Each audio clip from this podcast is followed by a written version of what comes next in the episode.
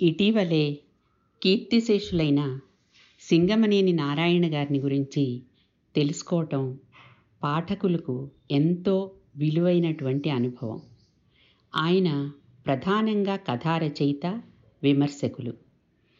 ఆయన అనంతపురం జిల్లా నివాసం పంతొమ్మిది వందల నలభై మూడులో జూన్ ఇరవై ఆరున జన్మించారు.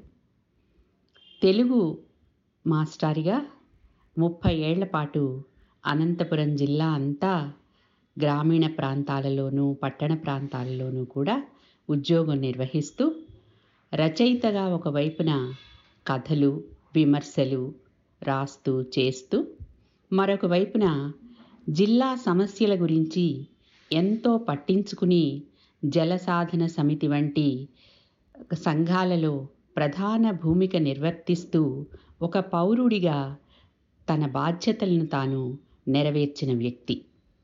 అలాంటి వ్యక్తి మనకు దూరమయ్యారంటే అది ఈ సమాజానికి చాలా వెలితి లోటు పూడ్చలేనటువంటిది. ఆ సింగమనేని నారాయణ గారి కథల గురించి ఇవాళ మనం కొంచెం సేపు ముచ్చటించుకుందాం. అపారమైన జీవితానుభవము సాహిత్యానుభవము ఉన్న రచయిత సింగమనేని నారాయణ గారు. మార్క్సిస్ట్ దృక్పథంతో సామాజిక మానవ సంబంధాలను విశ్లేషించగల రచయిత కూడా. నిర్దిష్టమైన ప్రాపంచిక దృక్పథంతో నిర్దిష్ట స్థలకాలాల వాస్తవ జీవిత చిత్రణ చేయగలిగిన కొద్దిమంది రచయితల్లో సింగమనేని గారు కూడా ఒకరు. రాయలసీమ భౌగోళిక ప్రాంతంలో సన్నకారు రైతాంగ జీవన్మరణ పోరాటాలను చిత్రించి రాయలసీమ కథకు ఒక స్వరూపాన్ని స్వభావాన్ని సమకూర్చి గుణాత్మకమైన మార్పుని తెచ్చిన రచయితలో మొదటిగా చెప్పుకోవలసిన పేరు సింగమనేని నారాయణ గారు. మార్క్సిస్ట్ ప్రాపంచిక దృక్పథాన్ని యాంత్రికంగా అన్వయించే రచయిత కాదీయన జీవితాన్ని పరిశీలించటంలో ఆయన దృక్పథం ఆయనకొక ప్రత్యేక దృష్టినిస్తుందే కానీ ఆ దృక్పథమే ఆయన దృష్టిని నిర్దేశించదు. అంటే సమాజంలోనూ జీవితంలోనూ వస్తున్న కొత్త సమస్యలను మార్పులను ఆయన యాంత్రికంగా అర్థం చేసుకుని రాయడు. సృజనాత్మకతను వీడడు. ఆయన కథలు సింగమనేని నారాయణ కథలు అనే పేరుతో విశాలాంధ్ర పబ్లిషింగ్ హౌస్ వాళ్ళు రెండు సంవత్సరాల క్రితం అనుకుంటా రెండు వేల పద్దెనిమిదిలో తీసుకువచ్చారు. అందులో దాదాపు పద్దెనిమిది కథలు దాకా ఉన్నాయి. ఆ పద్దెనిమిది కథల్లో పది కథలు పూర్తిగా సామాజిక నేపథ్యంలో అట్టడుగు వర్గాల వాళ్ళకు సంబంధించినటువంటి కథలు. ఆయన కథలు రాయటం డెబ్భైలలో మొదలుపెట్టారు. డెబ్భై తొమ్మిది నుంచి చాలా మంచి కథలు సమాజాన్ని ప్రభావితం చేసేటటువంటి కథలు ఎవరు చూడనటువంటి కోణాలను చీకటి పార్శ్వాలను తడిమేటటువంటి కథలు రాశారు. పంతొమ్మిది వందల డెబ్భై తొమ్మిదిలో ఆయన ఉచ్చు అనేటటువంటి కథ రాశారు. ఇది గ్రామీణ ప్రాంతాలలో వెనకబడిన వర్గాల వెనకబడిన జీవుల అంటే దళితుల జీవితాలు ఎలా బలైపోతాయో తెలియజేసేటటువంటి కథ. ప్రభుత్వాలు ఏవో పథకాల పేరుతో వాళ్ళకిచ్చిన కొంచెం కొంచెం రాయితీలను కొంచెం డబ్బునో భూమినో మళ్ళీ సంపన్న వర్గాల వాళ్ళు అగ్రకులాల వాళ్ళు ఎలా తమ స్వంతం చేసుకుంటారో చెప్పేటటువంటి కథ ఇవ్వచ్చు ఇందులో దళితులకు భూస్వాధీన వారోత్సవాలు అనేటటువంటి పేరుతో ప్రభుత్వం మూడెకరాల భూమి ఇచ్చింది. అయితే ఆ ఊర్లో కర్రోడికి కూడా ఆ మూడెకరాలు వచ్చింది. కర్రోడు ఆయన కుటుంబం కూడా పూర్తిగా ఆ భూమికి అంకితమై ఇరవై నాలుగు గంటలు మూడు వందల అరవై ఐదు రోజులు ఆ పనికిరాని బీడు భూమిని పదును చేసుకోవటానికి శ్రమించారు. అయితే వెంకట్రెడ్డి కళ్ళు ఆ భూమి మీద పడ్డాయి. వెంకట్రెడ్డికి కర్రోడు బాకీ ఉన్నాడు. ఆ బాకీ కింద ఎలాగోలా ఈ భూమిని లాక్కోవాలని అతని పన్నాగం. ఊరి పెద్ద రామిరెడ్డితో పంచాయతీ పెట్టించి ఆ భూమిని తనకు దక్కించుకునేలాగా వ్యూహం పన్నాడు. కర్రోడికి ఇక మరే దారి లేదు. అంటే పేద ప్రజల తరపున మాట్లాడేటటువంటి ఒక్క గొంతు కూడా గ్రామంలో లేకపోవటం పెత్తనాలు పంచాయతీలు ఆక్రమణలు దౌర్జన్యాలు అన్ని అగ్రకులాల వాళ్ళు చేస్తూ దళితులను ఎట్లా అణిచివేస్తారో ప్రభుత్వం నామమాత్రంగా ఇచ్చినటువంటి సంక్షేమ వరాలను కూడా వాళ్ళే ఎలా ధారాదత్తం చేసుకుంటారో ఈ కథ మనకి వివరిస్తుంది. ఈ కథను ఆయన డెబ్భై తొమ్మిదిలోనే రాశారు. ఆ తర్వాత ఎనభై రెండులో ఆయన మరొక మంచి కథ ఊబి. అంటే ఆనాటి కథ. ఆయన ఎప్పటికప్పుడు తన సమకాలీనంలో జరుగుతున్నటువంటి సమస్యలను ముఖ్యంగా గ్రామీణ ప్రాంతాల్లో రైతులకు కూలీలకు ఎదురవుతున్నటువంటి సమస్యలను కథావస్తువులుగా ఎంచుకుని రాస్తారు. ఊబి కథల్లో వానలు లేవు పంటలు లేవు. అసలే అనంతపురం జిల్లా దుర్భిక్షమైనటువంటి జిల్లా. అట్లాంటి జిల్లాలో వానలు లేక పంటలు లేక ఎలా ఎలా అంటూ ఒక బా బోరు బావి తవ్వించాలని చెప్పి ఒక రైతు ప్రయత్నిస్తాడు. బోరు బావి తవ్వించడానికి చాలా డబ్బు ఖర్చు అవుతుంది ఎంత డబ్బు ఖర్చయినా ఒక బావి అంటూ పడితే ఆ ఊళ్ళో వాళ్ళకి పర్వాలేదు. కానీ ఆ బావి కూడా పడదు. ఆ నీళ్ళు పడవు. బండ పడుతుంది. ఆ బండను తొలవటం మా వల్ల కాదు అని వచ్చినటువంటి ఇంజన్ పని వాళ్ళు వెళ్ళిపోతారు. కానీ చివరికి అతనికి వచ్చిన కరెంటు బిల్లు తడిసి మోపెడవుతుంది. ఉన్న అప్పులకు తోడు మళ్ళీ కరెంటు బిల్లు అనేది ఆయన ఇక అది ఒక ఊబి. ఆ అప్పుల ఊబిలో ఎట్లా ఎట్లా ఎట్లా ఎట్లా ఎట్లా మునిగిపోతారు? మరి పైకి ఎలా లేవలేకుండా అయిపోతారనేది ఊబి కథలు ఆయన చిత్రించాడు. తర్వాత ఎనభై ఏడులో ఆయన ఒక విముక్తి అని ఒక కథ రాశారు. చాలా దయనీయమైనటువంటి కథ అనమాట అంటే మామూలుగా మనం రైతు జీవితాలు స్వతంత్ర జీవితాలు అనుకుంటాం. అంటే ఒకరి కింద పని చేయనవసరం లేదు. ఒకరి కి లొంగి ఉండనవసరం లేదు. స్వతంత్రంగా ఉన్నటువంటి భూమిని ఏదో తీసుకుని ఉన్నటువంటి వనరులతో కొంతైనా ఎవరికి లొంగి ఉండాల్సిన పని లేకుండా బ్రతకొచ్చు అని చెప్పి అనుకుంటారు. కానీ వ్యవసాయం గిట్టుబాటు కాకపోతే ఏమవుతుంది? వ్యవసాయం గిట్టుబాటు కానప్పుడు రైతు ఆ భూమి ఎలా భారంగా ఫీ అనుకుంటాడు. ఆ భూమిని అతను మొయ్యాల్సి వస్తుంది.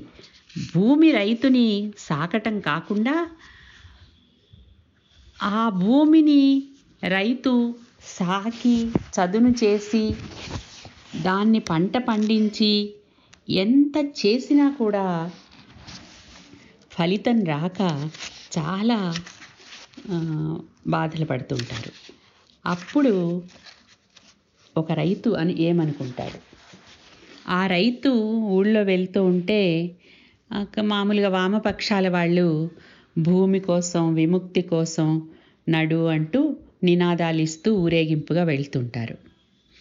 ఆ వెంకటప్ప అనే రైతుకి ఆ మాట వింటే నవ్వొస్తుంది అప్పుడు అనుకుంటాడు ఈ కమ్యూనిస్ట్ పార్టీ వాళ్ళకు బుద్ధే లేదు.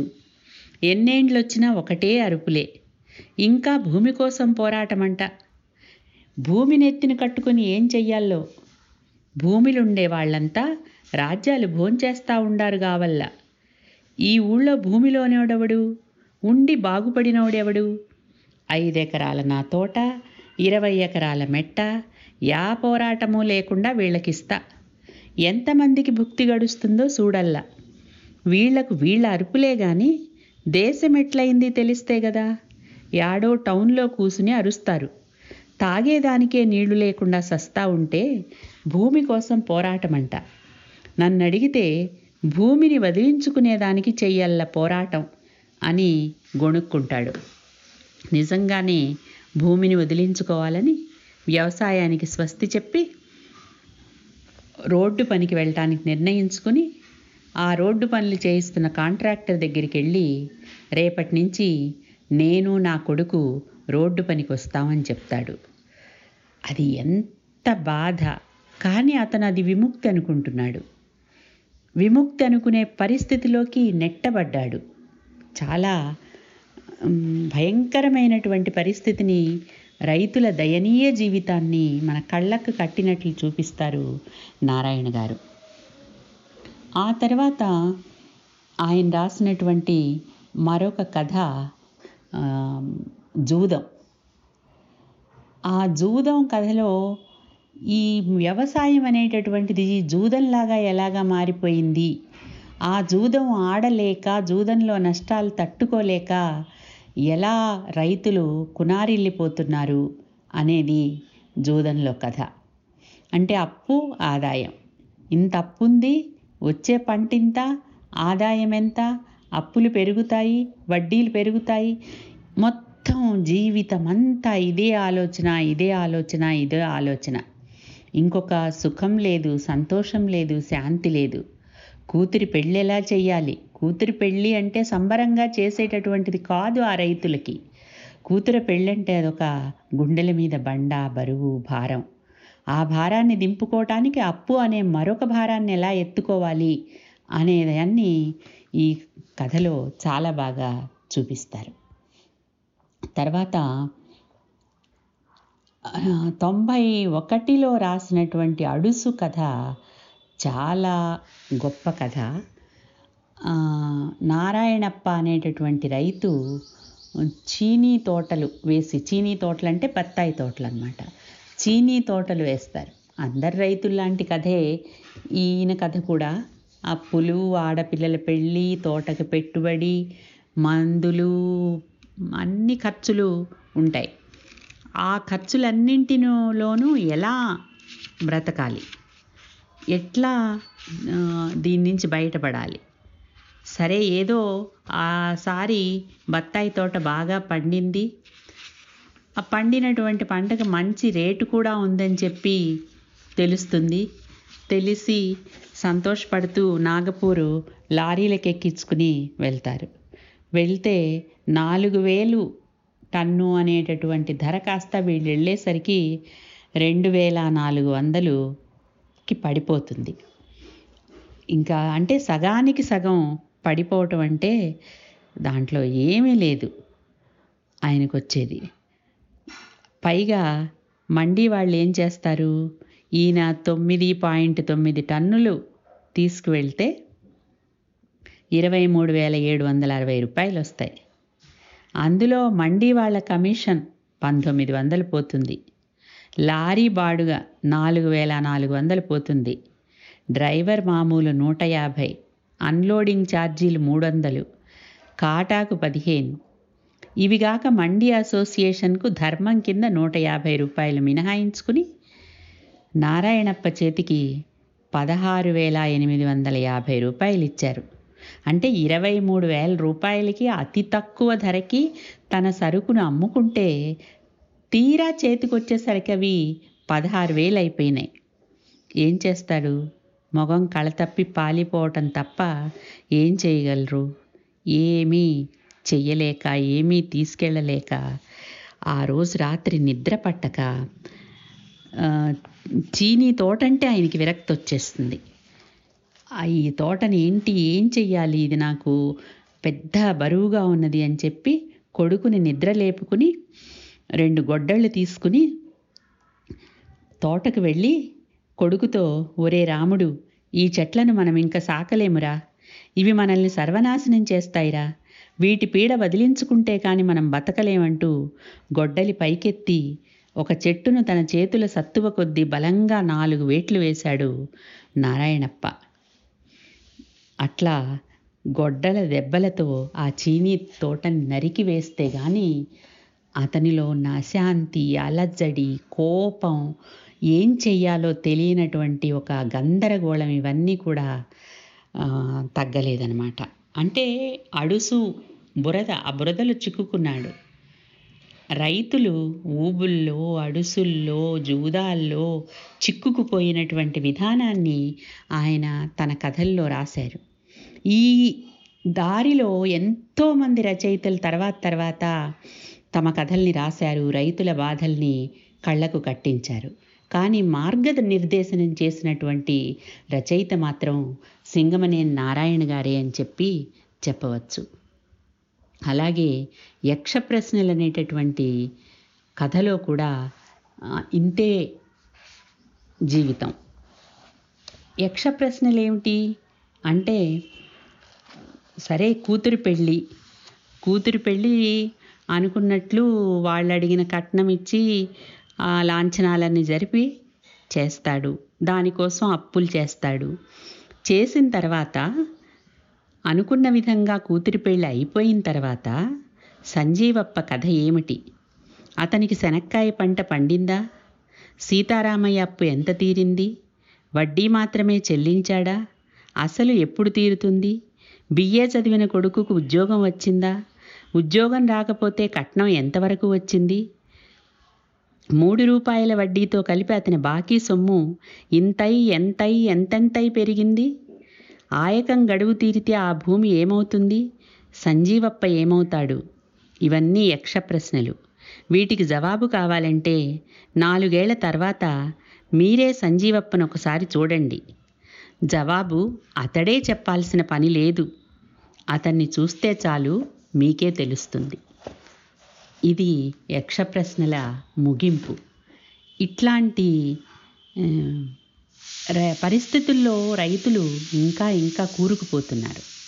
తర్వాత జ్ఞాతము అజ్ఞాతము అనే కథలో ఆయన ఆర్థిక సంబంధాలు మానవ సంబంధాలను ఎలా నిర్ణయించి నిర్దేశిస్తాయో రాస్తాడు.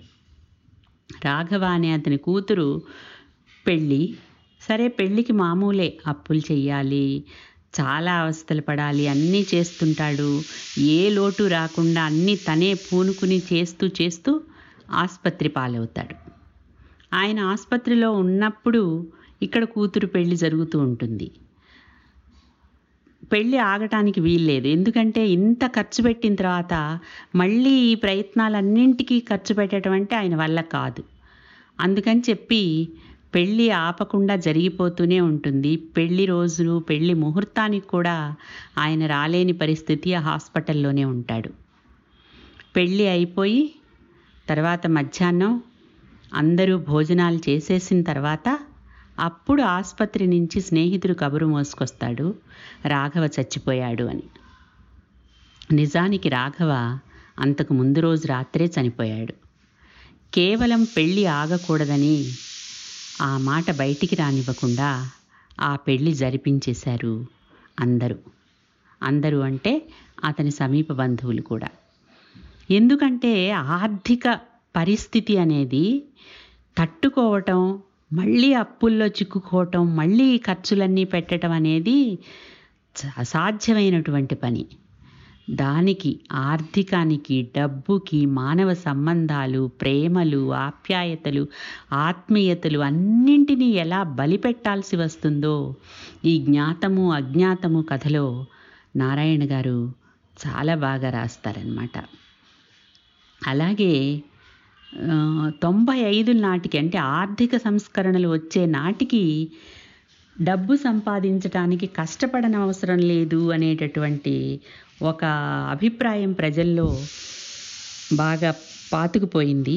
ఆ అభిప్రాయానికి కొన్ని వ్యాపారాలు కలిసి వచ్చాయన్నమాట. అందులో కూడా ఒక అతను మామూలు మధ్యతరగతి మనిషి తన కూతురు పెళ్ళికి అప్పు చెయ్యాలా అంత అప్పు చెయ్యాలా అని చెప్పేసి చాలా బాధపడుతూ ఉంటే పర్వాలేదు అప్పు చెయ్యొచ్చు అని చెప్పి ఒక ధైర్యం చెప్తాడనమాట స్నేహితుడు. ఎట్లా నేను ఈ సంబంధానికి తోగగలను అని అంటే ఆ స్నేహితుడు అంటాడు అట్లా ఆలోచించవద్దు. నువ్వు ఎక్కడికి వెళ్ళినా ఇలాంటి పరిస్థితే ఎదురవుతుంది. డబ్బు గురించే కదా నీ చింత. మీ అమ్మాయి పెళ్ళికి తక్కువ పడినంత డబ్బు నేనే సమకూరుస్తాను. అయితే ఒక షరతు. మీ ఊళ్ళో ఉన్న నీ భూమిని అమ్మి డబ్బంతా నాకు ఇచ్చివేయాలి నా బాకీ పోగా మిగిలిన మొత్తాన్ని మా కార్పొరేషన్లో వేస్తాను. మూడు సంవత్సరాల్లో రెట్టింపు చేసి మీ రెండో అమ్మాయి పెళ్ళి కూడా నేనే జరిపిస్తాను అన్నాడు నరసింహం. చాలా ఆశ్చర్యపోతాడనమాట. ఈ ఇదేంటి ఇంత తొంద తేలిక అని చెప్పి. అలాగే భూమిని అమ్మేయటం మంచిదేనా? నరసింహం చెప్పిన పద్ధతిలో డబ్బును పెంచుకోవటం సరైందేనా? అని ఆలోచిస్తాడు. కానీ తొంభైల తర్వాత అందరూ కూడా తేలిగ్గా డబ్బు సంపాదించేటటువంటి మార్గాలే వెతుక్కుంటున్నారు. మధ్యతరగతిలో ఉండేటటువంటి ఒక వర్గం చాలా తొందరగా ఎగువ మధ్యతరగతికి రావటానికి ఆర్థిక సంస్కరణలు ఈ కార్పొరేషన్లు ఈ ఫైనాన్స్ కంపెనీలు ఇవన్నీ ఎట్లా దోహదం చేశాయో ఈ కథ మనకు చాలా సటిల్గా తెలియజెప్తుందనమాట తర్వాత మకరముఖం గ్రామంలో ఉండేటటువంటి మకరముఖం అనే కథలో గ్రామాల్లో కొనసాగుతున్నటువంటి అస్పృశ్యత ఎంత దారుణంగా ఉంటుందో మనకు చెప్తుంది. గ్రామంలోకి ప్రవేశించిన దగ్గర నుంచి అస్పృశ్యత అనే భావన ఎలా వెంటాడుతుందో ఈ కథ చెప్తుంది. ఒక హరిజన టీచరు దళిత టీచరు ఒక గ్రామంలో పనిచేయటానికి వస్తే అతను దళితుడు అని తెలియనటువంటి ఒక వ్యక్తి చాలా బాగా మాట్లాడతాడు అతన్ని ఆహ్వానిస్తాడు అన్ని సంగతులు చెప్తుంటాడు. అయితే స్కూల్ బాగా పాడుబడిపోయి ఉంటుంది సహజంగానే గ్రామాల్లో స్కూళ్ళ లాగానే స్కూల్ దగ్గరికి వెళ్ళిన తర్వాత ఒక చోట ఎండలో నిలబడి ఒక టీచరు పాఠం చెప్పడం చూస్తాడు. అదేంటి ఆ టీచర్ ఎండలో నిలబడ్డాడు అంటే అతన్ని రానివ్వం కదండి అతను హరిజనం మాల అని చెప్పి అంటారనమాట ఈ ఇతనే మొదటి నుంచి ఇతనితో మాట్లాడుతున్న అతను. నేను హరిజనుణ్ణే అని చెప్పి ఇతను చెప్పుకుంటాడు. అక్కడ కథ అయిపోతుంది. అంటే అస్పృశ్యత అనేటటువంటిది పోయింది అని అనుకుంటున్న రోజుల్లో కూడా గ్రామాలలో చిన్న పట్టణాల్లో అది కనిపించేంత ఎక్కువగా. నగరాల్లో అయితే అది అంత కనిపించదు బాహాటంగా. కానీ గ్రామాలలో చిన్న పట్టణాల్లో అది ఇంకా ఎంతగా కనిపిస్తోంది ఎంత ఊడలు దించుకుపోయి ఉంది అనేది మనకి మకర ముఖం అనేటటువంటి కథల్లో నారాయణ గారు చెప్తారు. ఇట్లా సామాజిక ఆర్థిక సంబంధాలను రైతాంగ సమస్యలను గ్రామీణ నేపథ్యాలను చాలా బాగా మార్క్సిస్ట్ దృక్పథాన్ని అస్థిగతం చేసుకుని నారాయణ గారు రాశారు. అయితే పంతొమ్మిది వందల డెబ్భై ఐదవ సంవత్సరం తర్వాత వచ్చిన స్త్రీవాద భావాలు ఆయన అందిపుచ్చుకున్నారు. అది అందిపుచ్చుకోవటం అంటే అంత తేలిక విషయం కాదు. ఎందుకంటే ఆ భావాలు మేధావులు అనుకునేటటువంటి వారిని వామపక్ష అల వారిని ప్రగతిశీలురు అనుకునేటటువంటి వాళ్ళని కూడా కలవరపట్టాయి కల్లోలపరిచాయి. అయితే సమాజంలో స్త్రీల స్థానాన్ని స్థాయిని అంచనా వేసేందుకు ఎనభైవ దశాబ్దంలో స్త్రీవాదులు కొన్ని పరికరాలని అందించారు. అవి ముఖ్యంగా మూడు పరికరాలు. స్త్రీల లైంగికత్వం శ్రమ మాతృత్వం. ఈ సమాజంలో లైంగికత్వం ఎలా ఉంది? స్త్రీల శ్రమ ఎలా కొలవబడుతోంది? ఎలా చూడబడుతోంది? స్త్రీల మాతృత్వాన్ని సమాజం ఎలా అర్థం చేసుకుంటోంది? ఈ మూడు విషయాల్ని పరిశీలిస్తే స్త్రీల పరిస్థితి మనకు అవగతమవుతుంది వాళ్ళ హోదా వాళ్ళకు దక్కుతున్న గౌరవం వాళ్ళ స్థాయి అంతా మనకు తెలుస్తుంది అని స్త్రీవాదులు చెప్పారు. ఈ విషయాలను గురించినటువంటి సృజనాత్మక సాహిత్యాన్ని ఎనభై ఐదు ఎనభై ఆరు సంవత్సరాల నుంచి స్త్రీవాదులు రాస్తున్నారు. మధ్యతరగతి కుటుంబాల్లో స్త్రీలు పడే హింసను వరకట్నం అనే దుర్మార్గానికి తలవొగ్గాల్సినటువంటి స్థితిలో ఉన్న స్త్రీలను కొత్త సామాజిక నేపథ్యంలో ధైర్య సాహసాలతో వివేకంతో ఎదుగుతున్న స్త్రీలను సింగమనేని ఒక పితృవాత్సల్యంతో మిత్ర సాన్నిహిత్యంతో తన కథలలో పాత్రలుగా మరిచారు. భర్త అనే పాత్రలోకి ప్రవేశించగానే భార్య మీద పెత్తనం చేతికి చిక్కగానే మానవత్వాన్ని మర్చిపోయే పురుష పుంగవుల చెంపల మీద చెళ్ళుమని కొట్టిన దెబ్బగా జవాబు కథను చెప్పుకోవచ్చు. ఇందులో గంగాధరం అనే సగటు మగవాడు భార్య ఏం చేసింది అనేది ఆలోచించకుండా పిల్లవాడు చెప్పిన మాట విని భార్యను కొడతాడు. అంటే ఆమె పిల్లవాడిని ఏదో తప్పు చేసినందుకో దేనికో దండించి ఉంటుంది. ఆ పిల్లవాడు తండ్రి ఇంటికి రాగానే అమ్మ కొట్టిందని చెప్తాడు. ఎందుకు కొట్టావు? ఏం చేశాడు? అని కూడా అడగకుండా ఆ గంగాధరం భార్యను కొట్టేస్తాడు. తర్వాత అతనికి తెలుస్తుంది ఎందుకు కొట్టింది అని. ఎందుకంటే ఆ భర్త కోసం ఉంచినటువంటి కాఫీని ఆ పిల్లవాడు తాగేశాడు. తా- అది అయ్యో భర్తకు కాఫీ లేవే అని పిల్లవాడిని ఒక చిన్న దెబ్బ వేస్తే అసలు కారణం అక్కర్లేదన్నమాట భార్యల్ని హింసించటానికి. కారణం తెలుసుకోనవసరం లేకుండా ఈ హింస ఎలా కొనసాగుతుందో జవాబులో ఆయన చెప్తారు. అలాగే కొత్త తరం స్త్రీలను పరిచయం చేయటంలో సింగమనేని గారికి ఉత్సాహం చాలా ఎక్కువ. నీకు నాకు మధ్య నిశీధి వాసంత తుషారం ఇంటింటి కథ నిషిద్ధం ఒక సందర్భం. ఈ కథలన్నిట్లో నారాయణ గారు ఈ కాలపు అమ్మాయిలను ఆత్మవిశ్వాసంతో హుందాతనంతో తన కథల్లో ప్రవేశపెడతారు. తమ జీవితాల గురించి తామే ఆలోచించుకునే అమ్మాయిలు తామే నిర్ణయాలు తీసుకునే అమ్మాయిలు తమ జీవితాలని మార్చుకోవాలని ఉత్సాహంతో ధైర్యంతో కదిలే అమ్మాయిలు పాత్రలుగా ఆయన కథల్లో మనకి ప్రత్యక్షమవుతారు. నీకు నాకు మధ్య నిసీధి చాలా మంచి కథ కొంచెం పెద్ద కథ అయినా చాలా చదివించే గుణం ఉన్నటువంటి కథ. అందులో సుధా అనే అమ్మాయి మెడిసిన్ చదువుతుంది. చాలా వివేకవంతురాలు స్నేహశీలి ధైర్యం చొరవ ఉన్నటువంటి యువతి. సరే ఈ లక్షణాలని చూస్తే ఎవరైనా ఆమెను ప్రేమించగటానికి సిద్ధంగా ఉంటారు. అలాగే సురేంద్ర అని ఇంకొక డాక్టరు ఆమెని ఒక రెండు మూడు రోజుల కలయికతోనే పరిచయంతోనే ఇష్టపడతాడు. ఇష్టపడి ప్రేమిస్తున్నాను పెళ్ళి చేసుకుందామని కూడా అంటాడు. అప్పుడు సుధ చాలా వివేకంతో ఆ సురేంద్రకు ఒక చిన్న పరీక్ష పెడుతుంది.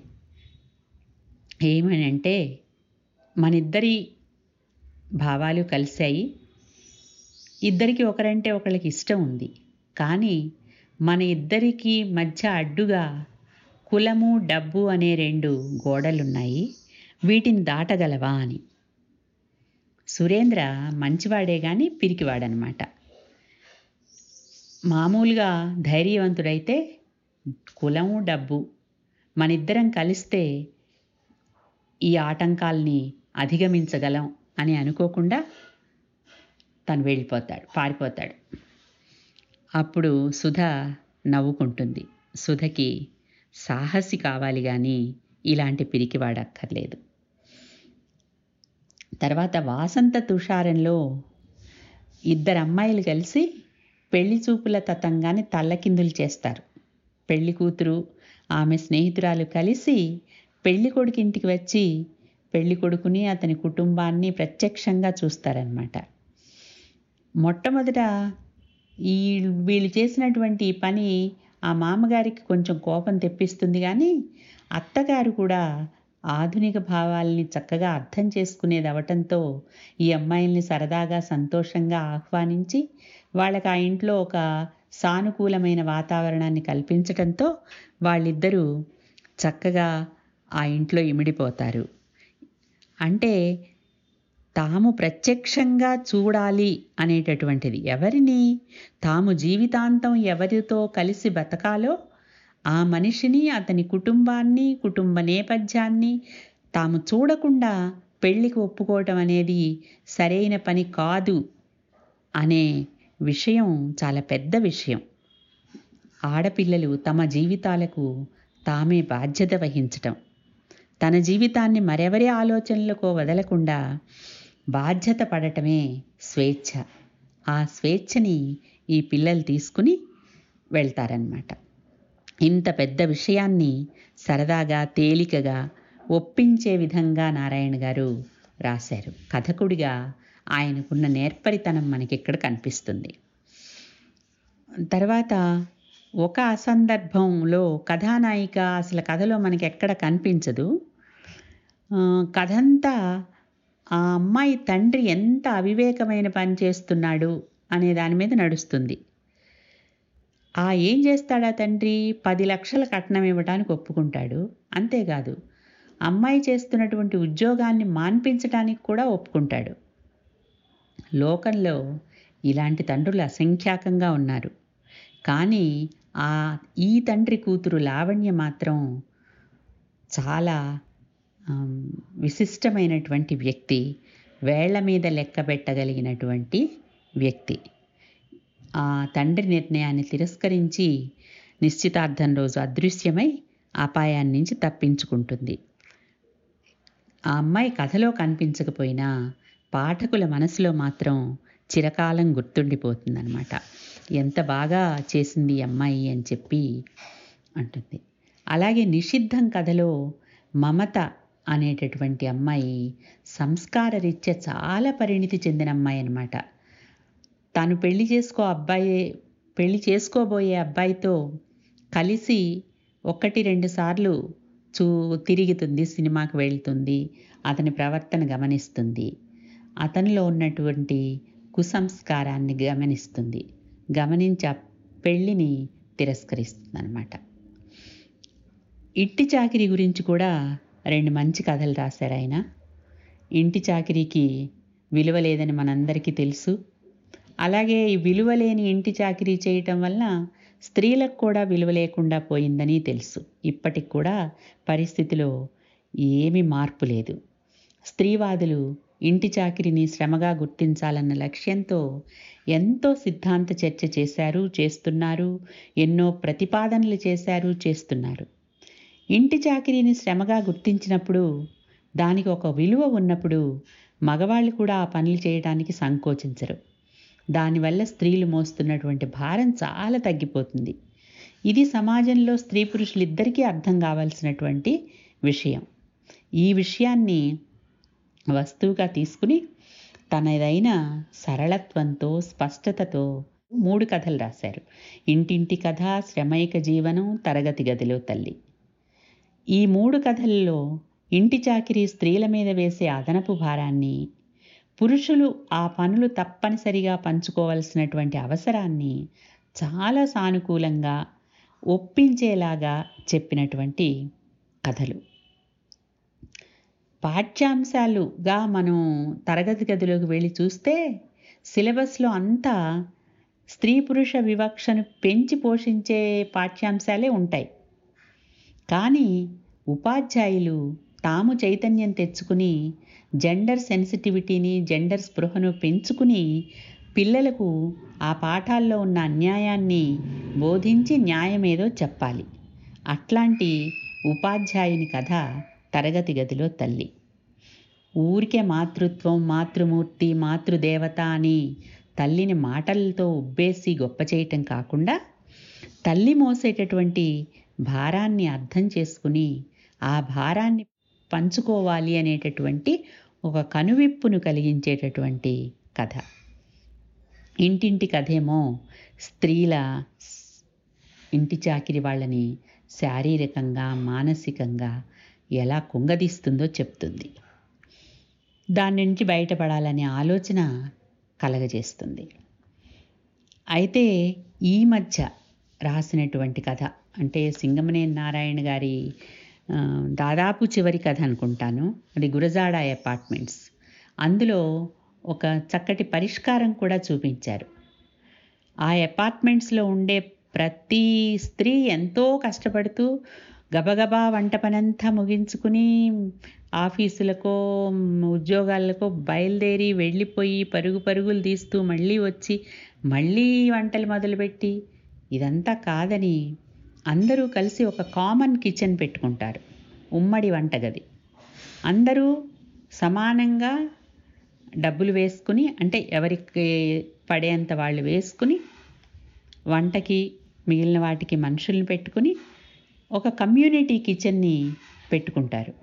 దానివల్ల ఎంత సుఖము ఎంత హాయి ఎంత శ్రమ కలిసి వస్తుంది ఎంత సమయం ఆదా అవుతుంది దీన్ని చెప్తూ ఆయన గురజాడ అపార్ట్మెంట్స్ ఈ గురజాడ అని ఎందుకు పెట్టారంటే ఈ ఆలోచన మొట్టమొదట గురజాడ తన జీవితకాలంలో చేశారు. గురజాడ ఇంటి చాకిరీని గమనించి దానికి పరిష్కారంగా ఒక కమ్యూనిటీ కిచెన్స్ ఉండాలి అనేటటువంటి ఆలోచన ప్రతిపాదించారు. దానిని అందిపుచ్చుకుని సింగమనేని నారాయణ గారు గురజాడ అపార్ట్మెంట్స్ అనే కథని రాశారనమాట అంటే సమాజంలో స్త్రీల పట్ల రావాల్సిన సంస్కార దృష్టి సింగమనేని గారు మనకి తెలియజేస్తారు. ఈ విధంగా దేశంలో చాలా బాధలు పడుతున్నా హింసలు అనుభవిస్తున్నా రెండు ప్రధానమైనటువంటి వర్గాలను గురించి ఒకటి రైతులు కూలీలు రెండవది ఆడవారు. ఈ ఈ ప్రధానమైనటువంటి ఈ వర్గాల గురించి నారాయణ గారు చాలా మంచి విలువైన కథలు కొత్త ఆలోచనలను పరిచయం చేసే కథలు రచయితలకు రాబోయేటటువంటి రచయితలకు మార్గనిర్దేశనం చేసేటటువంటి కథలు రాసి కథకుడిగా చిరకాలం మనకు గుర్తుండిపోతారు. నారాయణ గారికి మనసారా మనస్ఫూర్తిగా నమస్కారాలు తెలియజేసుకుంటూ జోహార్లు చెప్పుకుంటూ ఆయన కథలను మళ్ళీ మళ్ళీ చదువుకుందాం. ఆయన లాంటి సంస్కారాన్ని అలవరుచుకునేందుకు ప్రయత్నిద్దాం. సెలవు ఓల్గా.